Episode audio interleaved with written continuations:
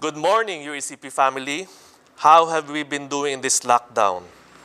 Maybe some of us, we have just kept on eating, you know, playing a lot, sleeping a lot, uh, watching Netflix a lot. And some of us feel tired. Actually, we feel tired because we're not doing anything productive. We feel our life has stopped. We feel anxious and afraid of, tomorrow, of what tomorrow will hold. And some of us are just worrying. And when we think why we are worrying, we don't know why. And I think all of this are the effects of the lockdown. My friends, we live in uncertain times, and all the more we need to know our God. We need to encounter God today. I believe some of us would like to encounter God, hear from Him, because we need God's guidance right now. We need God's assurance. So, who is this God that we want to encounter? Who is this God?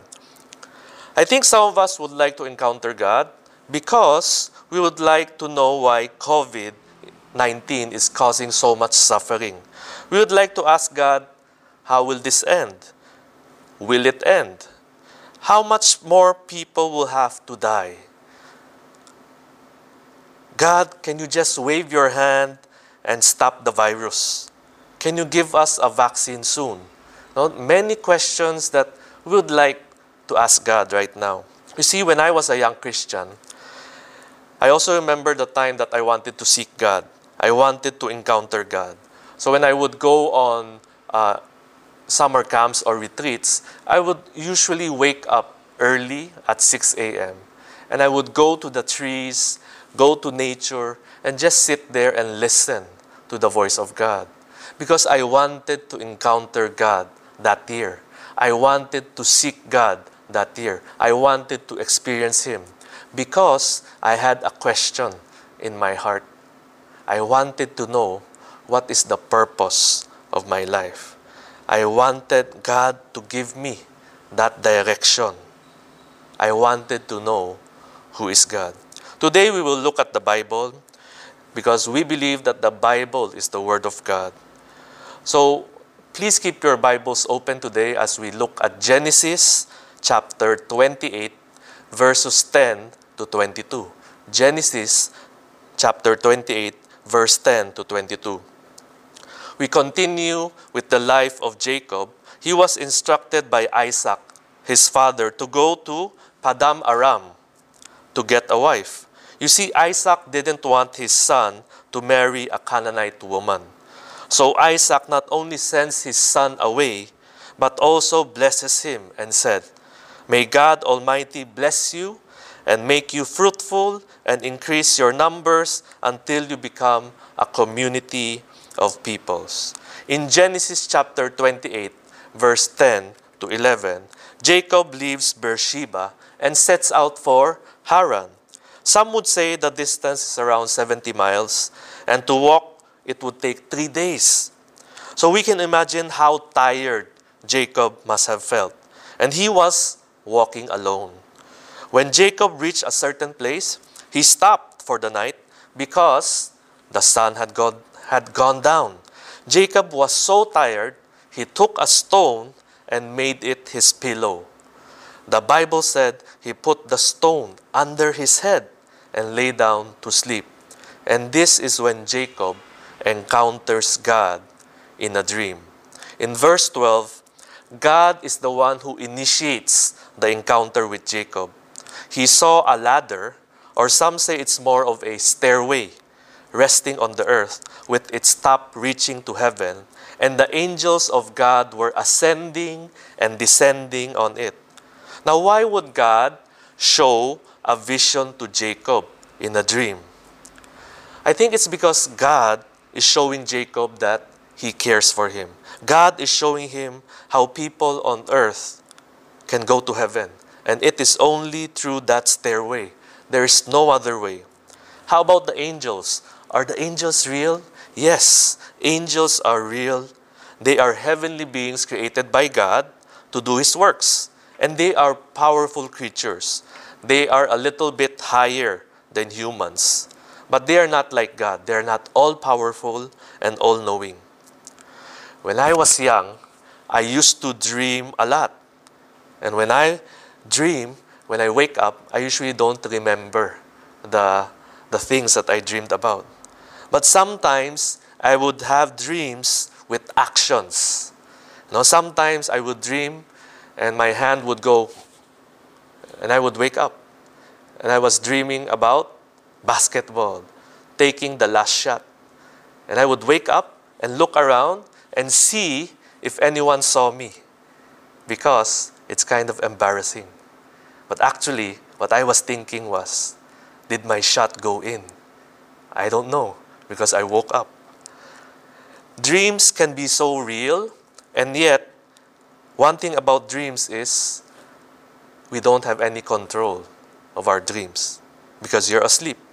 So I think God used that dream to talk to Jacob because in a dream, Jacob had no control. Jacob could not scheme his way out of uh, what God wanted to tell him. Remember, Jacob was a schemer, he was manipulative, he was too wise for his own good. Jacob schemed his brother Esau out of the blessing. Thus, this same vision that uh, God showed Jacob was also mentioned in the book of John. John chapter 1 verse 43 to 41. Jesus said to Philip, Follow me. Philip found Nathanael and told him, We have found the one Moses wrote about in the law, and about whom the prophets also wrote, Jesus of Nazareth, the son of Joseph. And Nathanael said, Nazareth? Can anything good come from there? Philip said, Come and see. So when Jesus and Nathanael meet, Jesus said, Here is a true Israelite, in whom there is nothing false. And Nathanael asked, How do you know me? Jesus answered, I saw you while you were still under the fig tree before Philip called you. Then Nathanael must have been so impressed because he said, Rabbi, you are the Son of God, you are the King of Israel. Then Jesus said, Yun lang? Na-impress ka na? You were impressed because I told you I saw you under a fig tree? And I think Jesus even told Nathanael that what he was seeing when he was under the fig tree. Because Jesus is God, He's all knowing. So He's going to tell Nathanael what he was really thinking about when he was under that fig tree. So Jesus said, I tell you the truth, you shall see heaven open and the angels of God ascending and descending on the Son of Man. Jesus is the staircase. He is the ladder. He is the only way to heaven, and there is no other way. To Jacob, the vision must have been a big encouragement to see that God would even be mindful of him to show him a vision through his dream. It showed that it is God who initiates the encounter and that he cares for us. But to us today, the vision is a clear illustration that Jesus is the only way to heaven. So, what do we learn here? We learn that God can initiate the encounter with us anytime and anywhere and even through a dream. So, who is this God? He is a God that cares. He cares enough for Jacob that he provided us a way out of certain death by providing us a stairway to heaven, and that is through Jesus Christ alone. But to show a vision only without a voice can create a lot of miscommunication. So God speaks to Jacob in the dream. You see, a person is not saved by angels or visions. He is saved by faith in God's word. So in verse 13 to 15, God speaks to Jacob and introduces himself. He says, I am the Lord, the God of your father Abraham and the God of Isaac. God is telling Jacob, maybe you don't know me yet, so I'm introducing yourself I'm introducing myself to you. I am the Lord, your God. And he promises three things to Jacob. He said in verse 13, I will give you and your family the land you are lying on. Second promise in verse 14, I will give you descendants that are too many to mention, and you will be a blessing to others. And third promise, I will be with you always. Don't worry. I will bring you back to this land, and that is a promise. God initiates the encounter because He cares and He can be trusted. So we have a God that we can trust. God's promises cannot be broken. You see, God's choice of Jacob was not based on merit, but grace. This is always true. Remember, God chooses us not based on our good deeds, but by His grace alone. Let's keep that in mind.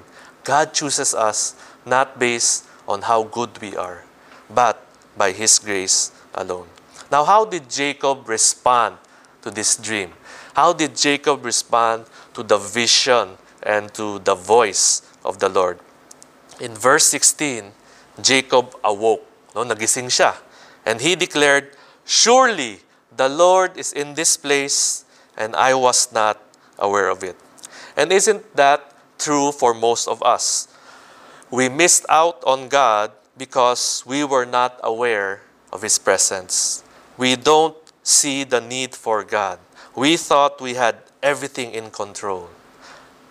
Maybe we miss out on God also because we're too preoccupied with work. Work is life. Well, that is what we hear from most people. We keep on working, working, working, and we have no time for the Lord. Third, we miss out on God because He was not a priority. And He was never a priority in our life. Because we like to use the word, we are busy. That's why we don't have time for God. In verse 17, Jacob was afraid.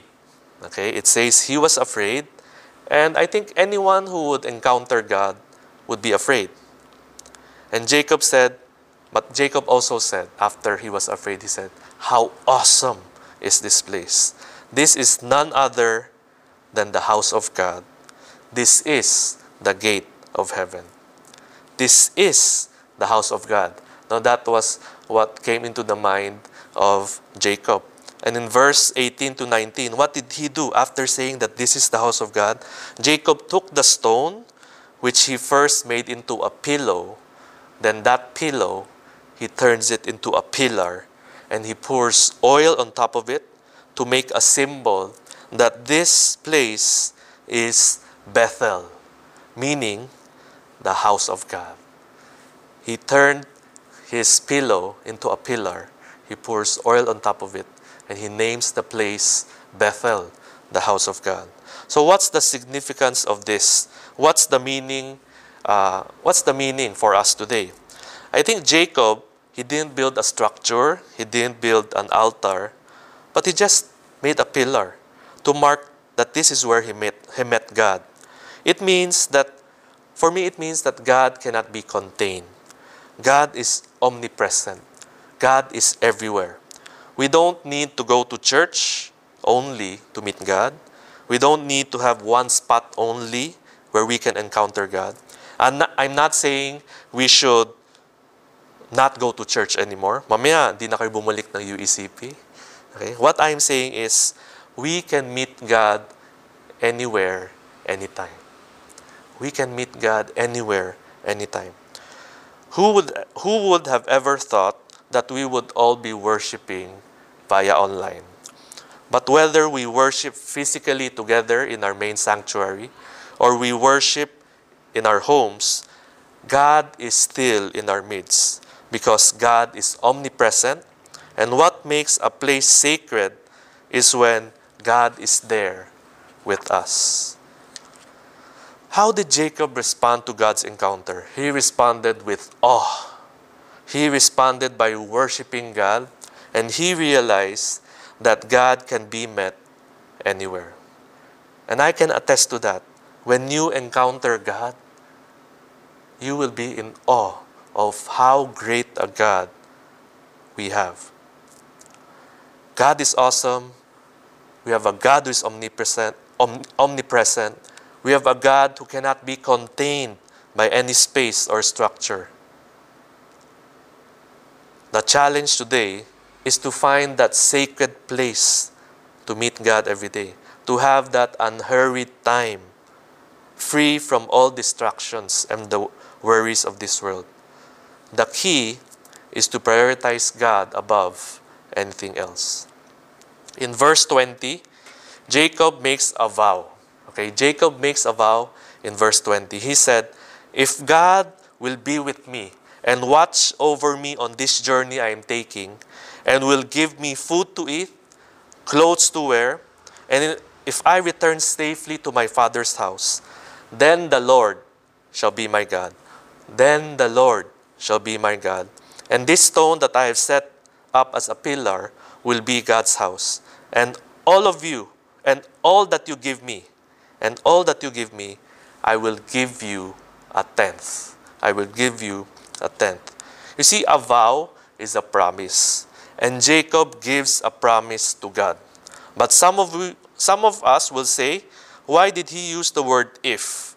If God will be with me, then he will be my God. Some would say maybe Jacob didn't really trust God, or maybe Jacob didn't know God. I would like to believe that Jacob knows God because he just encountered God and he was so amazed with that experience that he even renamed the place to Bethel, meaning the house of God. I just think that, like any human being, we like to play it safe. We like to ask for signs. We like to bargain with God. Have you never bargained with God? Does it mean if we bargain with God, we don't know God? Remember, Jacob was good at bargaining his way into things, and that is his nature. So I believe that Jacob knew God. He just wanted to bargain, to get a little more, to be assured. But he really made a vow to God that, God, you are the Lord of my life, and I will also give a tenth. So here, not only does Jacob make a vow that the Lord will be his God, he also teaches us the principle of tithing. You see, one of the evidences of really loving the Lord is giving from your heart. He said, Of all that you give me, I will give you a tenth. So, to truly understand the grace of God, we must respond in graceful acts. Again, to truly understand the grace of God, we must respond in graceful acts. Giving is a response of our heart. And remember, God looks at the heart and not the amount. As a response to God's grace, we are reminded today to give our tithes faithfully. So if you want to give your tithes, you can check our UECP uh, online accounts at the end of the service. But for those who have zero knowledge of online banking, then please feel free to uh, contact us at UECP and we will assist you on how to do the online banking. But besides giving your tithes, you can also give to our missions fund. Now, this fund is being used to support our missionaries who are also affected by the lockdown. And if you want to help with our COVID 19, you can give and indicate that it is for our calamity fund. Now, the question that some of us are asking is where will this calamity fund be used? Okay, as of now, we are giving to two barangays near UECP. Okay, one near UECP, near Luzon, okay, and another barangay near Hope Christian High School. Now, we give around uh, 100,000 for the two barangays. So that's 50 each for each barangay. That's 100,000 a week. Then, we plan to also adopt two more barangays near the vicinity. So that will be another 100. So we're going to give and help uh, these barangays and the people living in this area to show that UECP cares. And not only helping the barangays, we also want to help the hospitals. So we were able to give uh, a couple of weeks ago uh, PPEs to some hospitals, but we still want to give one more time or maybe more. So we're expecting around a budget of 250,000 for that. And then we were also able to provide a meal for the frontliners in Metropolitan Hospital. And we would also like to adopt maybe two more hospitals that we could uh, give food for the frontliners, UST and Jose Reyes. We're doing this because we want to show that UECP cares and we have a God who is caring, a God who is awesome, a God who we can trust. So if you want to give as a response to God's grace, I challenge you to pray about it and give freely from your heart. Give to God what is due Him. Now, when you encounter God, your life will change forever.